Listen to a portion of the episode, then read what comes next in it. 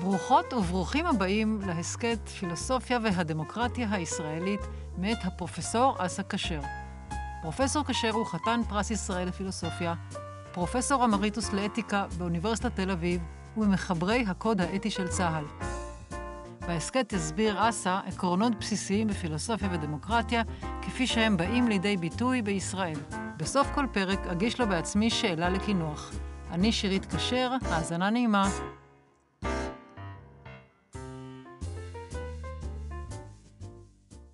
בשיחות הקודמות שלנו הגענו למסקנה שהפרויקט הזה, שהוא הפרויקט הראשון של הקמת מדינת לאום, בפרויקט הזה של הוצאת העם היהודי מן הגלות, אנחנו, אנחנו לא במצב טוב.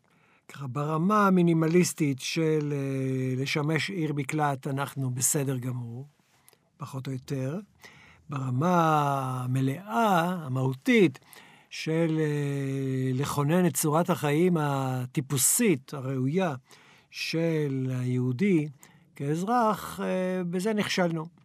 Uh, ורוב היהודים לא רוצים להיות אזרחי מדינת ישראל, רוצים להמשיך את צורת החיים של עצמם.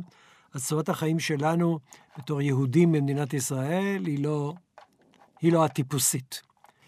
היא מרכזית, היא בולטת, היא חשובה, אבל היא לא, היא לא נעשתה הצורה הטיפוסית, הצורה שנחשבת הנכונה. אז מה לעשות בעניין הזה? כשאתה מגלגל קדימה פרויקט ענקי שיש לו ארבעה תת-פרויקטים, ועכשיו אתה, לגבי אחד מהפרויקטים החלקיים האלה, אתה מגיע למסקנה שאתה, אין דרך לקדם אותו. אני לא יכול לגרום לזה שצורת החיים הטיפוסית של היהודי בעולם תהיה חיים כאזרח במדינת הלאום של העם היהודי. אין לי דרך לעשות את זה. אז מה, אני, אז מה לעשות? אני יכול uh, לוותר על זה. אני יכול להגיד, בסדר, להוציא את העם היהודי מן הגלות, זאת אומרת להיות עיר מקלט. הדלת פתוחה, אם ירדפו את מישהו, אז אני לא אגיד לו, אמרתי לך, והיית צריך לבוא קודם, אני אגיד לו, ברוך הבא, רודפים אותך, אתה מחפש את ארץ המקלט של היהודים, זה פה, זה אנחנו, ברוך הבא. טוב שבאת. את זה נשמר. אבל נוותר על הרעיון של צורת החיים הטיפוסית. אנחנו יכולים לוותר עליו. ויש שתי דרכים לוותר. דרך אחת לוותר, זה פשוט להגיד, זה לא מעניין אותי. לא, לא, זה לא אני, זה לא אחד מהפרויקטים שלי. אני לא צריך להתעניין בזה, אני לא צריך להתעסק בזה. אני לא צריך לחשוב על זה. זה לא חלק מהתפיסה שלי. דרך שנייה, אני לא מוותר על זה ברמה העקרונית, זה חלק מהתפיסה שלי של מה זה מדינת לאום, אבל אני לא עושה כלום בקשר לזה. אני כאילו מוותר על זה ברמה המעשית. עכשיו, מדינת ישראל היא לא מדינה, היא לא מדינת מופת בפיתוח של התפיסות שיש לה, בפיתוח של ההסברים ללמה היא בנויה כמו שהיא בנויה, למה היא מתנהלת כמו שהיא מתנהלת. היא יותר, היא לא מדינה שמתנהלת אה, כאילו היא בנתה אונייה ועכשיו היא עלתה עליה והיא שטה והיא יודעת למה האונייה היא כזאת ולאן היא חותרת. היא, היא שוחה. היא שוחה על פני הגלים. אז אה, פירוש, אה, פירוש חסד שאפשר לתת להתנהלות של מדינת ישראל זה להגיד, במהותה היא מדינת לאום, ולכן במהותה יש בה שאיפה לגרום לזה שהחיים היהודיים במדינת ישראל, של אזרח יהודי, הם הצורה האידיאלית של חיים של יהודים בעולם, אבל היא ויתרה על העיסוק המעשי בנושא הזה. היא לא מתעסקת בו. היא לא מטיפה לו, היא לא חותרת אליו, היא לא מרעישה עולמות, היא לא שמה את זה על השולחן. אפשר להבין את מדינת ישראל כמי שמתנהגת בצורה הזאת. אני חושב שאילו לא, מי שמפרש אותה אחרת, שהיא באמת ויתרה על כל העניין, גם בתפיסה וגם במעשים, בזה הייתה מצטמצמת מאוד המשמעות של מדינת לאום של העם היהודי. זה היה אומר שאנחנו עיר מקלט. היו צרות לעם היהודי, אז בסדר, היהודים יודעים שהם יכולים לבוא הנה. אבל מקווה שלא יהיו צרות, ויש פחות ופחות צרות בסך הכל, אז uh, אז אנחנו מדינת לאום רק לעת צרה. אנחנו לא מדינת לאום בצורה, אה, בצורה המלאה, בצורה שמתחשבת בליבת הרעיון הזה של מדינת לאום. אני לא חושב שאנחנו רוצים, שאנחנו רוצים לוותר על הרעיון של מדינת לאום, ולהשאיר אותו רק לגזרה הצרה של בעת צרה אפשר לברוח הנה. אני חושב, דרך אגב, שהרעיון הזה של לברוח הנה לעת צרה, הוא רעיון שאילו היינו מדינת מופת, אז הוא היה חל לא רק על יהודים. על יהודים הוא היה חל אוטומטית. אבל גם אנשים אחרים שבורחים מג'נוסייד באיזשהו מקום, אז הייתי צריך לפתוח להם את השערים. לא להכניס הנה מיליונים של אנשים כאלה, אבל לא לסגור להם את השערים כאילו זה לא מעניין אותי בכלל. זה נושא רחב, היחס לפליטים שמסתובבים בעולם. אלה שישנם פה לא מפריעים לי בכלל, אבל אי אפשר כמובן אה, להפוך לעיר המקלט של מיליוני פליטים מכל, ה, מכל העולם.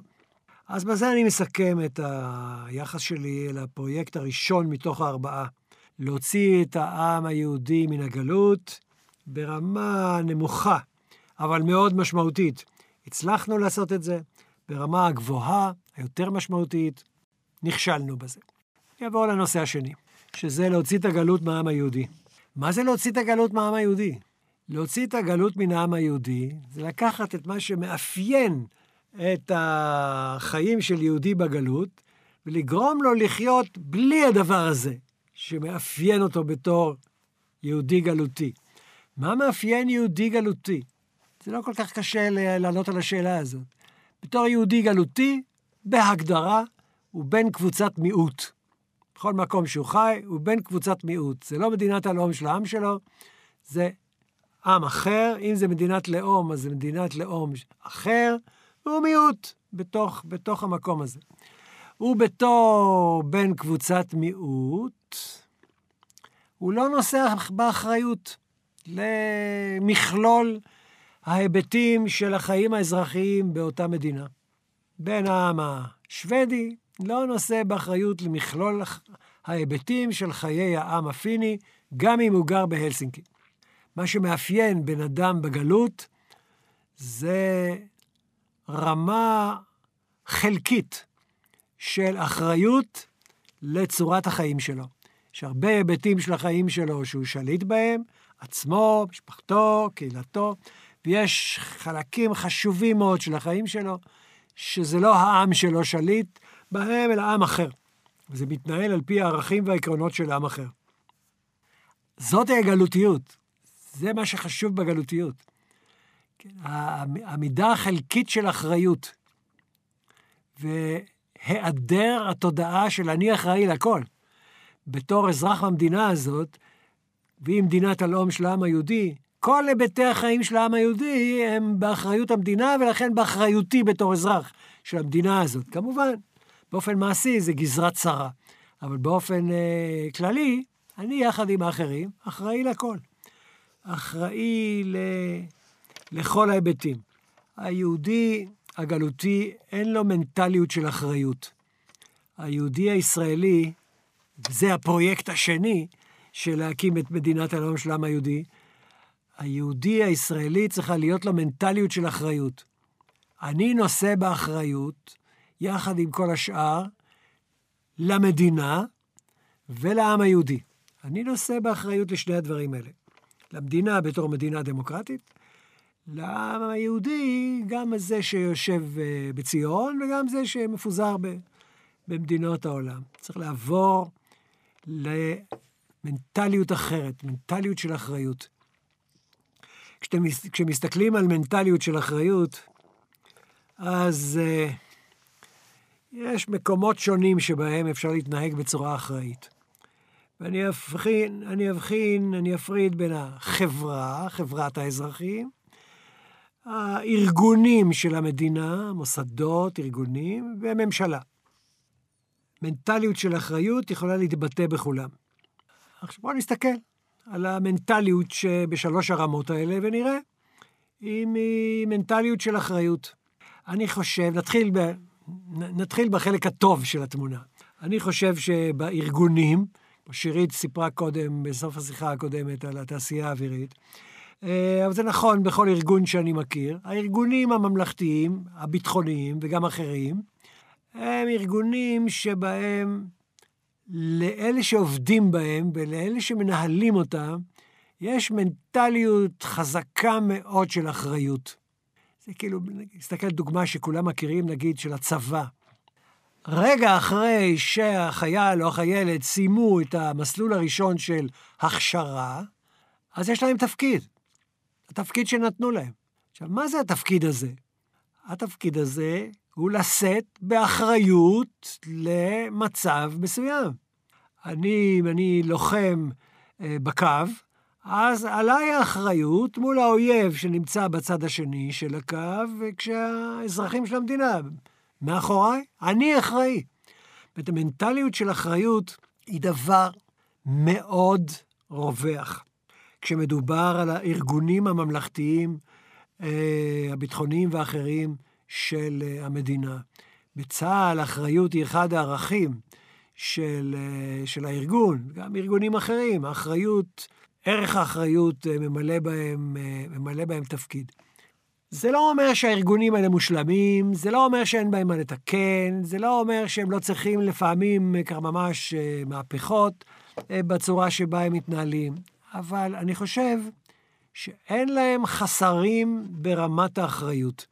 הם לא, אין בהם הרגלים של להתנער מאחריות, שזה לא עסק שלי, זה עסק של מישהו אחר. ושהוא יעשה את זה. זה לא המנטליות של, ה, של, ארג, של הארגונים הממלכתיים. אלה היו החדשות הטובות. ועכשיו החדשות האחרות. אני אקח דוגמה מהממשלה, אני אתן לכם דוגמה מאיך זה מתנהל בדרג הממשלתי. אה, לפני כמה שנים היה אה, אסון, שריפה בכרמל, שבה נספו אה, שוטרים וכבאים, ובמספרים גדולים. ואיך מנציחים, איך מטפלים במשפחות של שוטרים שנספו, ואיך מנציחים שוטרים שנספו, זה יש לנו תשובה מן המוכן. איך? זה יום הזיכרון. אולי כל הקהל לא יודע את זה, אבל יום הזיכרון, שהוא יום לפני יום העצמאות, זה לא רק היום של החיילים, מי שנפל בשירות צבאי, אלא גם מי שנפל באחד הארגונים הביטחוניים האחרים של המדינה. משטרה, שב"כ, מוסד, גם שירות בתי הסוהר נוסף לזה בשנים האחרונות. אז כאילו, אה, יש הנצחה מן המוכן. יש סידורים מן המוכן של אה, טיפול והנצחה. אבל מה עם הכבאים? מה עם הכבאים? אז באותו זמן התברר שאין למדינה שום הסדרים בקשר לטיפול במשפחות של כבאים שנספו ובקשר להנצחת כבאים. אז הממשלה הקימה, הממשלה הקימה ועדת שרים לענייני הנצחת הכבאים, בראשות אה, מי שהיה שר המשפטים, יעקב נאמן, זכרו לברכה. אני לא יודע מה היה בדיוני הוועדה הזאת, אבל יום אחד הוא טלפן אליי. וביקש ממני שאני אתן לו, אגיש לו איזה נייר של קונספציה, כאילו איך מנציחים, איך צריך להנציח כבאים במדינת ישראל. טוב, זה אתגר מהסוג שאני, שאני לא מהסס לקחת על עצמי, וכתבתי נייר כזה, שני עמודים של קונספציה, נתתי לו, ואז הוא אמר לי, חזר אליי ואמר, ועדת השרים קיבלה את הקונספציה שלך, ועכשיו בבקשה, תכתוב לנו נייר יחד עם צוות בין-משרדי שאנחנו נקים, של... אז איך עושים את זה? כאילו, איך משנים את החוק, איך משנים תקנות, איך מקימים ארגונים, איך, איך עושים את זה. כל הפרטים, תהיה לנו מערכת שעושה את זה. הוקם צוות בין-משרדי, אני הייתי יושב ראש, אבל כולם היו מכל, מכל המשרדים הרלוונטיים. ועשינו עבודה שאני אני גאה בה, כי זה היה ממש זה היה ממש לתת לוועדת השרים בכפית את הכל. אם אמרנו שצריך לשנות את החוק, אז כתבנו את ההצעה לשינוי החוק, הצעת חוק, שמשנה את החוק במקום שצריך. אם היה צורך בהחלטת ממשלה, כתבנו את מה שנקרא מחליטים, את הנוסח של החלטת הממשלה הרלוונטית. הכל היה בניירות שלנו, של הצוות הזה הבין-משרדי שעמדתי בראשו וקיבלתי עזרה טובה ממשרד המשפטים בכתיבה של הנייר הזה. והגשנו את זה, הוועדה קיבלה את זה. הוועדה קיבלה את, ה, את המסמך, ואפילו אמרו לנו שמעולם לא, הם לא ראו מסמך כזה, שבו נותנים להם כבר את הכל בכפית, הכל מוכן. טוב, לא הכל היה מוכן. נשארה עוד שאלה אחת. מי יהיה אחראי על כל המערכת הזאת? מספר הכבאים שנספו היה נמוך מאוד. אסונות בעולם הכבאות הם לא דבר שגרתי, ולכן האחריות הייתה לתופעה, תופעה, אפשר לקרוא לה מינורית. לא משהו שצריך להתעסק בו יומם ולילה כל הזמן, כל שנה. ואז הוזמנתי לישיבה שבה היו מנכ"לי המשרדים הרלוונטיים, שבה הוצג, הוצג המסמך שלנו, וזה ועדת השרים כבר קיבלה, אז לא היה על זה דיון. והדיון היה בשאלה מי המשרד שיהיה אחראי על זה. משרד הפנים, המשרד לביטחון הפנים, משרד הביטחון, משרד אחר, מי יהיה המשרד.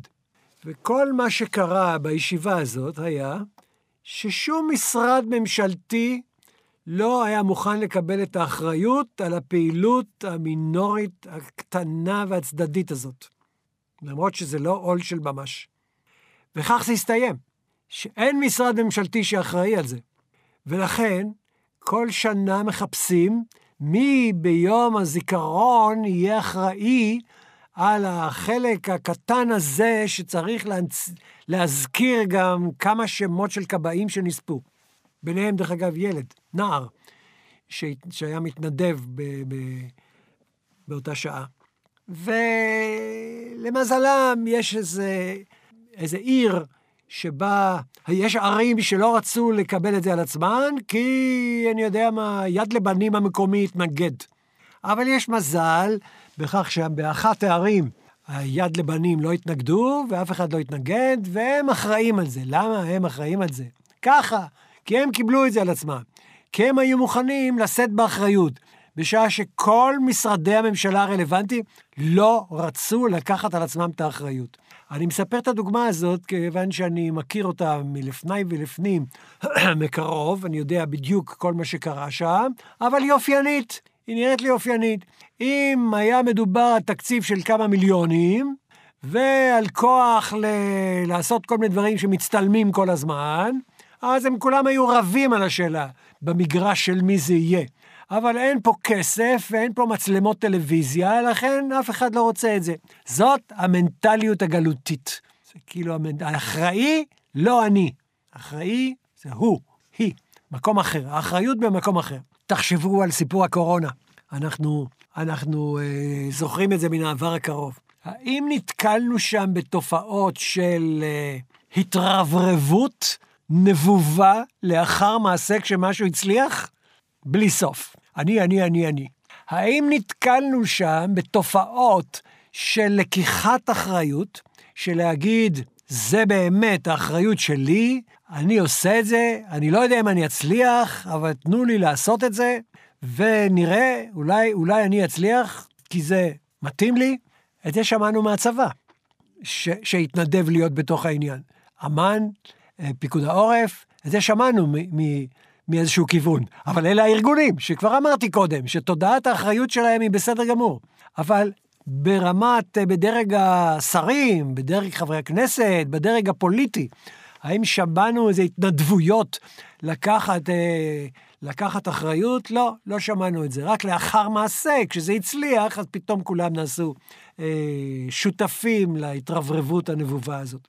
אין לנו מנטליות של אחריות. לא הוצאנו את הגלות מן העם היהודי, כשאנחנו מסתכלים ברמת הממשלה. והחברה, וחברת האזרחים, תחשבו על הסיטואציות האלה של כשקורה משהו שהוא לא טוב בחברה האזרחי, מה, מה, מה אוסף התגובות הצפוי? זה לא אני, זה הוא, זה היא, זה... אנחנו לא אשמים, זה... האשמה מוטלת, האשמה היא בכיוון, בכיוון אחר. הילדים שלנו לא מקבלים ציונים אני כבר צריך להגיד הנכדים. אה, דור הנכדים לא מקבל ציונים מי יודע מה גבוהים במבחנים הבינלאומיים במתמטיקה, אוקיי? או בבית הספר של, ה, של השכונה לא מקבלים ציונים מרשימים בכל מיני תחומים, כשמשווים בתי ספר אלה לאלה. אז אה, מה התגובה? מה תהיה תגובת ועד ההורים? מי אחראי? המנהלת. ומה המנהלת תגיד? זה לא אני, זה המפקחת. ומה המפקחת תגיד? אני פועלת על פי המנהלת של המנכ"לית או המנכ"ל של משרד החינוך. זה לא אני, זה הם. האחריות היא תמיד שם, אצל מישהו אחר. ההורים, מה ההורים יגידו? ההורים לא יגידו, בואו נראה כמה שעות הילדים שלנו מבלים מול המסכים. הם לא יגידו, רגע, זה יותר מדי, זה כנראה יותר מדי. אם אנחנו נוריד לחצי את מספר השעות שהם מבלים מול המסכים, אז אנחנו נגדיל בצורה משמעותית את מספר השעות שבה, שהם יכולים להקדיש ללימודים, גם ניתן להם עזרי לימוד טובים, והציונים יהיו יותר גבוהים. זאת אומרת, מי נושא באחריות לזה שהציונים הם לא כל כך גבוהים? אנחנו. אנחנו ההורים, בין השאר. יכול להיות שזה גם המנהלת והמפקחת והמנכ"לית, אבל אנחנו גם נושאים באחריות. אבל זו לא תגובה ישראלית. זה לא תגובה ישראלית. קורה משהו לא טוב, אז אין תחרות בשאלה מי יגיד, כן, זה אני, זה בגללי. יש תחרות בשאלה מי יזרוק את זה יותר רחוק, כש, כדי, שאתה, כדי שהאחריות לא תהיה על הכתפיים, על הכתפיים אה, שלו.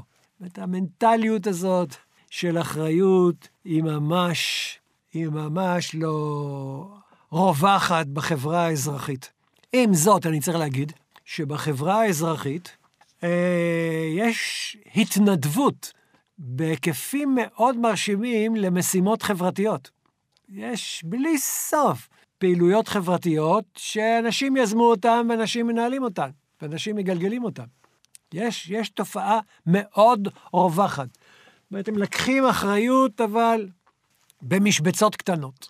אי אפשר להגיד שמתנערים מכל אחריות, הם מוכנים לקחת על עצמם אחריות במשבצת קטנה. והמשבצות האלה הן מאוד מרשימות. אנשים עושים דברים יוצאים מן הכלל. מרשימים, מרגשים, נפלאים, במשבצות הפרטיות שהם, אה, שהם אה, כוננו. לכן אפשר להגיד שיש תשתית למנטליות של אחריות. והנה, כל המשבצות הפרטיות האלה שאנשים מפתחים, הם אה, תשתית למנטל... לגילויים של מנטליות של אחריות. אבל זה עדיין לא זה. זה עדיין לא ההרגל להגיד בכל מצב שבו אני נמצא, מה חייבת להיות התרומה שלי לשיפור המצב במשבצת הזאת? אני גר בשכונה הזאת, מה, מה החובה שלי לשפר את איכות השכונה הזאת? אני גר בעיר הזאת, מה החובה שלי לעיר הזאת? אני גר במדינה הזאת, ולא מספיק שאני משלם מיסים ושומר על החוק והולך לצבא אה, בשירות חובה ומילואים. זה לא מספיק, זה כאילו, אני צריך, אני צריך לשאת באחריות בצורה יותר רחבה, יותר עמוקה. צריך להיות חלק מהזהות שלי כאזרח, זה האחריות שלי לאיכות החיים האזרחית. זה אנחנו עוד לא שם, אבל יש לנו, יש לנו אה, התשתית הזאת של uh, המשבצות הפרטיות, כמו שאני קורא לזה, והתשתית של החיים בארגונים, שהארגונים מטפחים מאוד את האחריות. אבל יש משהו מעניין בממשק בין הארגונים לבין החברה האזרחית. לא, אין חייל שלא חינכו אותו לאחריות. אין חייל או חיילת שלא חינכו אותם לאחריות. וכל אחד יכול לראות את זה. יש לי עכשיו אה, שתי נכדות משרתות בצבא, בנותיה של שירית. ועם שתיהן אני מדבר על מה שהן אה, עושות. אחת לא חושבת שאסור לה לדבר איתי על זה יותר מדי, אבל השנייה כן מדברת איתי על זה. שתיהן נושאות באחריות, אין שום ספק, צורת ההסתכלות שלהן על, על מה שהן עושות בצבא זה לשאת באחריות למשהו חשוב. אבל מה קורה כשהחיילים עוזבים את הצבא? הרי הם שירתו כמה שנים בתור נושאים באחריות רצינית, ממשית, אמיתית, לדברים חשובים. כשהם משתחררים, איך החברה האזרחית מסתכלת עליהם? האם אנחנו אומרים, או, oh, יש לי עכשיו פה מישהו שהגיע מהצבא, נגיד, נסתכל על מישהו שנושא ביותר אחריות מהחיילים הכי פשוטים, נגיד קצין, קצינה, צעירים. אה, עכשיו הם השתחררו, הם נשאו באחריות בצורה נהדרת, אז עכשיו אני אתן להם בחברה האזרחית איזה תפקיד שיש בו אחריות, אני אשתמש באחריות שלהם.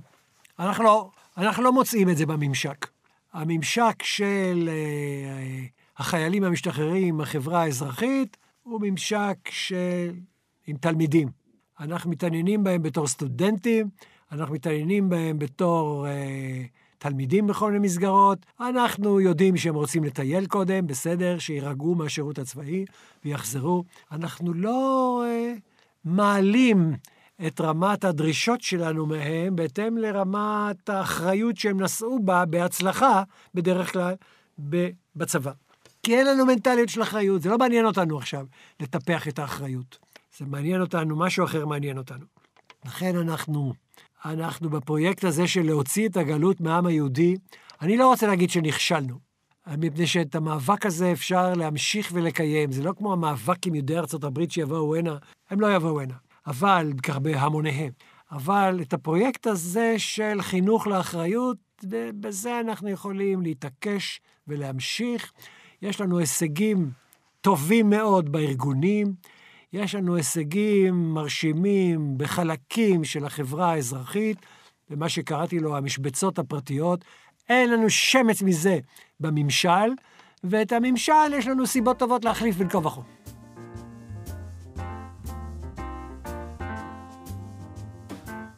היי אבא. שלום שירית. מה, נשארתי פעורת פה. אני אגיד לך למה. אנחנו בהפגנות, אה, מאז אה, שגנץ נכנס לממשלת נתניהו, אנחנו בהפגנות ממרץ שנה שעברה, זה מעל שנה. זה ש... כל יום ברחובות, ואני, כל יום, כל שבוע, מאות אלפי אנשים, פעילים, כל אחד לוקח תפקיד. קודם כל זו תופעה מדהימה. אבל אני כבר שנה מקטלגת באזור האחריות שאתה מדבר עליו. כי מה קרה לנו בעצם? הלכנו והצבענו, חלק, הרוב העם הזה הלך והצביע, מה שנקרא מחנה רק לא ביבי. בסדר? ומישהו שנתנו לו את המנדט לדאוג לנו לטוהר המידות, כמו שאני קראתי לו, הלך ומעל באמוננו ונכנס לתוך הממשלה. והציבור הישראלי, האזרחים כמוני, שלא הם אזרחים פוליטיים יותר מדי, מצא את עצמו בלי אף אחד בחזית מול אותה ממשלה שאתה קראת לה חסרת אחריות. ואותו ציבור מאוד מאוד גדול אמר, יש לי אחריות על המדינה. אני לא יכול לתת למדינה הזאת להמשיך להתקיים ככה, ויצא לרחובות. וזה קודם כל המחאה האזרחית הגדולה ביותר שהייתה מאז קום המדינה, לדעתי מאז אברהם אבינו, אם אתה הולך אחורה. ממש אתה מתעקש. אבל היא סממן של אחריות. אנשים אמרו, אני קם מהכורסה ויוצא החוצה בשביל שהמדינה, מדינת ישראל, תראה מדינה, לא מופת, אבל תהיה מדינה אה, יותר טובה ויותר נכונה, ואת האירוע הזה שמתקיים עכשיו בכנסת אני לא יכול לסבול. מה זה אם לא אחריות אזרחית? זאת שאלה או קריאה? שאלה, אני שואלת אותך, אם, זה, האם זאת ההתגלמות, אמרת אין, שיש פה, נתת דוגמה לאזרחות, לאחריות בתוך המגזר השלישי, בעמותות, שאין אחריות בכלל בממשלה, ואני מראה לך פה דוגמה נהדרת לאז, לאחריות של אזרחים. האם אתה מסכים איתי שזה אחריות של אזרחים? א', אני לא רוצה לדבר אה, נגד תופעות של אה, מחאה אזרחית, נגד... אה, התפתחויות שלטוניות שהן אה, נראות למפגינים ראויות. זה בסדר גמור.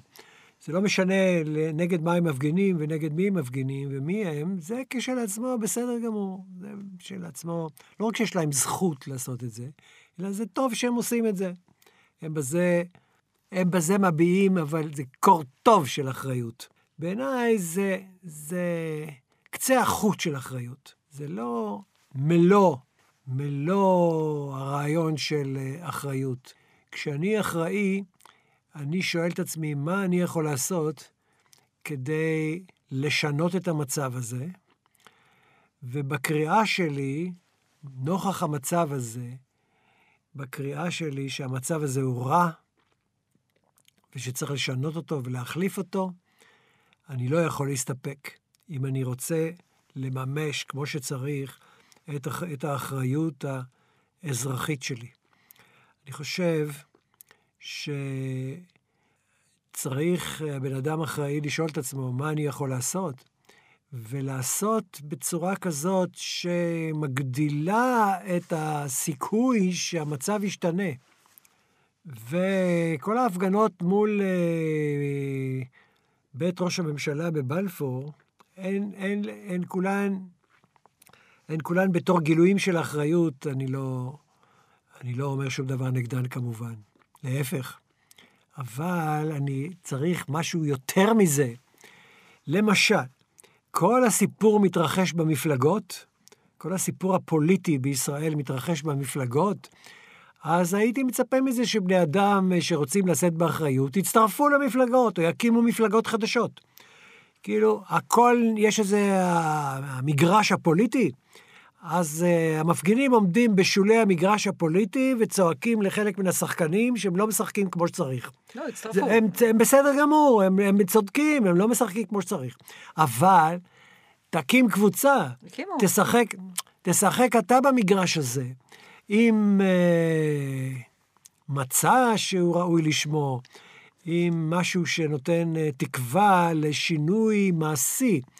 זה לא ראיתי תופעות uh, מרשימות בכיוון, uh, בכיוון הזה. זה, זה בגלל שזה מאוד קשה להקים את זה בארץ, אחוז החסימה הוא די אכזרי, והיה ניסיון אחד להקים מפלגה שלא צלח, אבל אתה יודע, זה דבר, זה תהליכים, זה לא לוקח מחר בבוקר, זה לא בדקה אתה מקים מפלגה ויאללה רץ.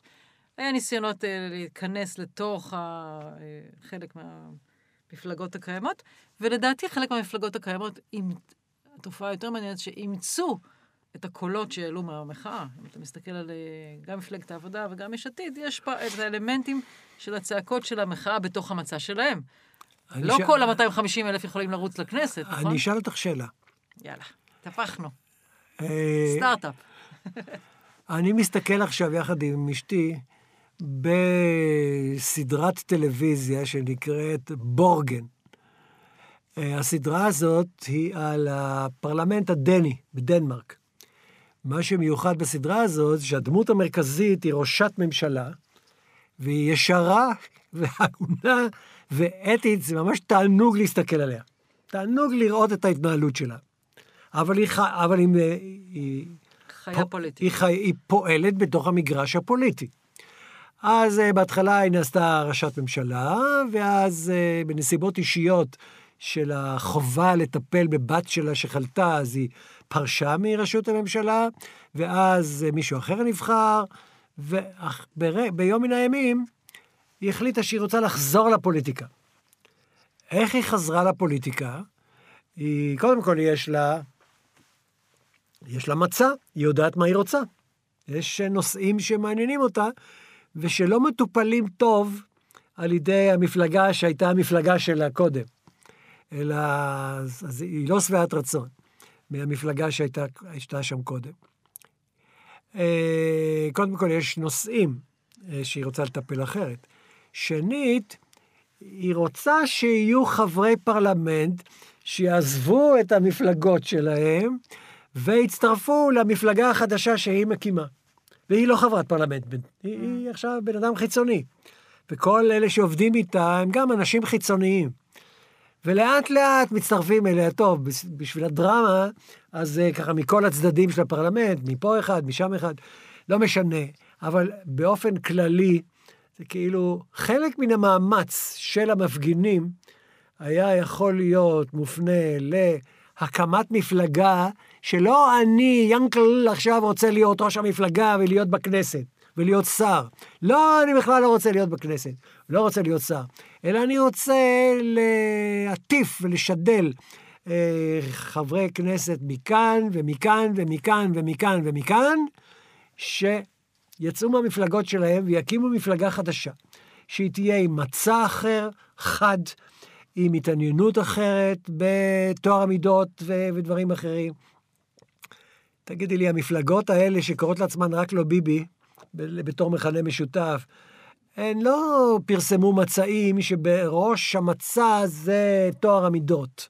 למה אתה אומר ככה? זה לא, זה לא מה שאופייני למצעים שלהם. זה מופיע במצעים שלהם? כן. אבל זה, זה כאילו, הרק לא ביבי הזה, הוא נראה חלק מתוך מאבק כוחני על המגרש. לא, לא, אני אגיד לך, אני, כשאמרתי שחלק מהמפלגות אה, לקחו את הקולות שעלו מחאה לתוך עצמם, זה בתוך המצע של יש עתיד, שנפתח במילים למגר, למגר כל נושא השחיתות ולהחזיר יותר מלא, אבל לא אומר רק לא ביבי. הוא אומר, בואו נחזיר את טוהר המידות. זה, פתיחת המצע בסדר, של מאוד. ה-205 ומשהו עמודים. טוב מאוד. ואני מניחה שיש עוד מפלגות כאלה, אני לא זוכרת בדיוק, אבל להקים מפלגה, זה, זה נחמד, היו ניסיונות כאלה. בקונסטלציה הישראלית, ושוב, באחוז החסימה הקטלני, שלדעתי יש פה איזו בעיה דמוקרטית, אי אפשר היה לעשות את זה, אז עשו את... אז, אז אני שמחה שחלק מהמפלגות אימצו. האם, המ- האם המחאה היא תכלית כל האחריות? כמובן שלא. אבל אי אפשר להגיד שאין פה אחריות. יש פה משהו שמניע... אתה יודע מה? אני אומרת, זה תהליך. בבחירות הבאות אולי יהיה עוד מפלגות, אולי יהיה שינוי, זה רק תחילתו של התהליך. אבל היה כאן משהו בעם הישראלי, דרך אגב, מה שללא ספק זה, אין, זה לא גלותי. כל הקבוצת המחאה הזאת היא אחראית לעצמה. היא לא אמרה, אבל ההוא, אבל ההם, ההם. אמרה, תלך הביתה ותלך הביתה. ונביא משהו אחר יותר כל טוב. המחאות האלה אומרות, גנץ, אתה לא בסדר, לפיד, אתה לא, לא בסדר, ביבי, אתה לא בסדר. הן כולן שמות את האחריות על הכתפיים של מישהו. באמת ביבי לא בסדר, זה כאילו, זה שאומרים שביבי, אתה לא בסדר, זה לא אומר שזה לא נכון. אבל, אבל, זה עדיין לא, עכשיו אני אעשה משהו בצורה מסודרת ואחראית, ככה שהמצב ישתנה. אני לא, אני לא רואה בהפגנות את המעבר הטבעי לשלב, נקרא לזה לשלב ב'. בשלב א' אתה מניף שלטים לאורך הגבולות של המגרש, בשלב ב' אתה בתוך המגרש. אני לא רואה אותה בתוך אני המגרש. חושבת שיש, אתה לא רואה אותם כי הם צעירים, אבל הם יגיעו לתוך המגרש. יגיעו, כמה שנים. אז נגיד להם, ברוך הבא. אבל היה כאן אירוע. היה כאן מדינה. אירוע שהוא, זה מה שאני רוצה שתגידי יש עכשיו, בו בסוף מידה זעומה של אה, נשיאה, התחלה. נשיאה באחריות. התחלה. התחלה, בסדר, נראה את ההמשך. אוקיי, אבל יש התחלה. יש נברך על. ההמשך. יש פה, יש פה אירוע, שהוא לא שייך לעמותות, הוא לא שייך לממשלה, הוא שייך לאזרחים כאחד העם, מה שנקרא, פשוטים, אני קוראת להם. ככה אני קוראת להם. ויש כאן אירוע, אני, זה האופטימיות שלי לסוף השידור הזה. אוקיי, be my guest. האזנתם להסכת פילוסופיה והדמוקרטיה הישראלית מאת הפרופסור אסא כשר. הצטרפו אלינו גם בפרקים הבאים.